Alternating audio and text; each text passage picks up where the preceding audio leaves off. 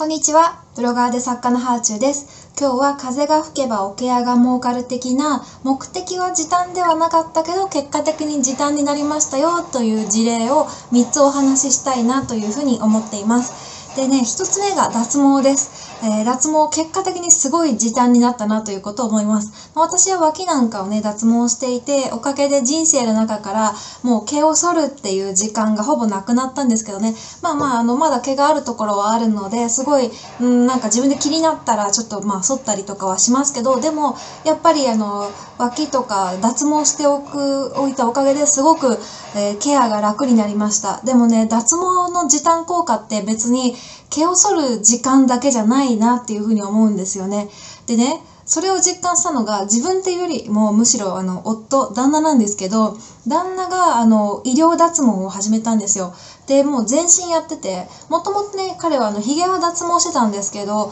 えっと、腕とか足とか ブイアールオー を、えー、脱毛をここ数年始めたんですよ。そしたらなんか、あ、こんな効果があるんだってびっくりしたんですけど、掃除がめちゃくちゃ楽になりました。うちの旦那本当に全身もじゃもじゃで、手のあの裏とかも毛があるぐらい本当に毛が多かったので、その短い毛とか、まあ、いろんなところの毛が家中に落ちてたんですよ。で、それを私はなんか毎日クイックルワイパーとかで拭いたりとかしてたんですけど、それがなんか気づいたら、あれ最近そういえばなんか掃除が楽だなって思って、なんでだろうって考えたら毛が落ちてないんですよね。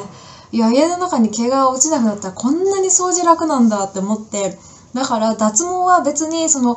毛のケアの時間が本人がなくなるだけではなくて、家族にとっても掃除の時間がめっちゃ短くなるっていう超時短効果が大きい。これはね、大発見でした。あの脱毛広告には書いてない時短効果ですね。はい、毛を剃る手間がなくなり、肌も綺麗になり、おまけに部屋が片付き綺麗になるっていうね、脱毛の大きなメリットだというふうに私は考えたので、まあ、広く知れ渡ってほしいなっていうふうに思います。で、あとね、結果的に時短になったことのふたつめは、ワイヤレスイヤホンですね。私、AirPods Pro っていうのを買って、まあ、さんまんじゃくするから、そんな気軽な買い物ではなかったんですけども、これがもう最高に良くって、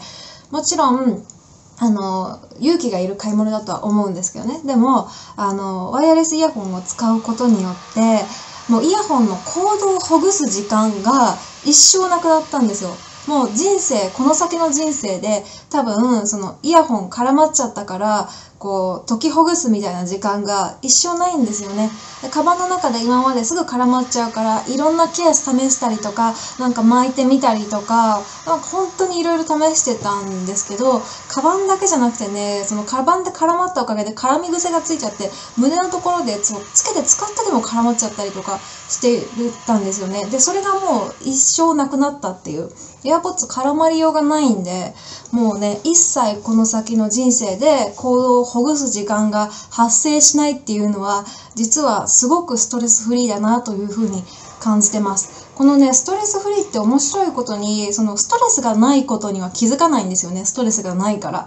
だけど、なんか久しぶりに、あの、エアポッツを忘れちゃった時に、あ、そういえばなんか、あの、ケーブルがついたコード付きのやつはあるなと思って、で、コードを、あの、コード付きのイヤホン使おうと思ったら絡まってたんですよ。その絡まってるのを、あの、解きながら、あ、私そういえばこの時間、すごい懐かしいなって思って、あ、そういえば私今まで AirPods 最近使ってたから、あ、この絡まったのをほぐすっていう時間がなかったんだっていうね。はい。そんな発見がありました。だからね、もう時代が進化してるんですよね。進化すればするほど時短になっていくっていう、はい、いい発見だなというふうに思いました。そして最後のみっつめが オッポ っていうスマホですね。私スマホにだい持ちしていて、いちだいめはもちろん iPhone で アイフォンイレブンプロ を使ってるんですけど、にだいめのスマホとして オッポ っていう会社のスマホを持ってます。で、これがね、すっごいカメラが綺麗なんですよ。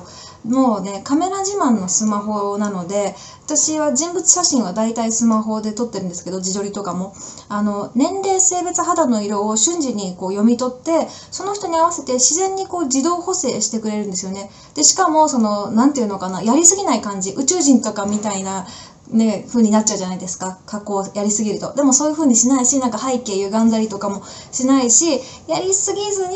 まあなんかシミとかシワとかも、こう適度に残して、その人らしさを失わない上で、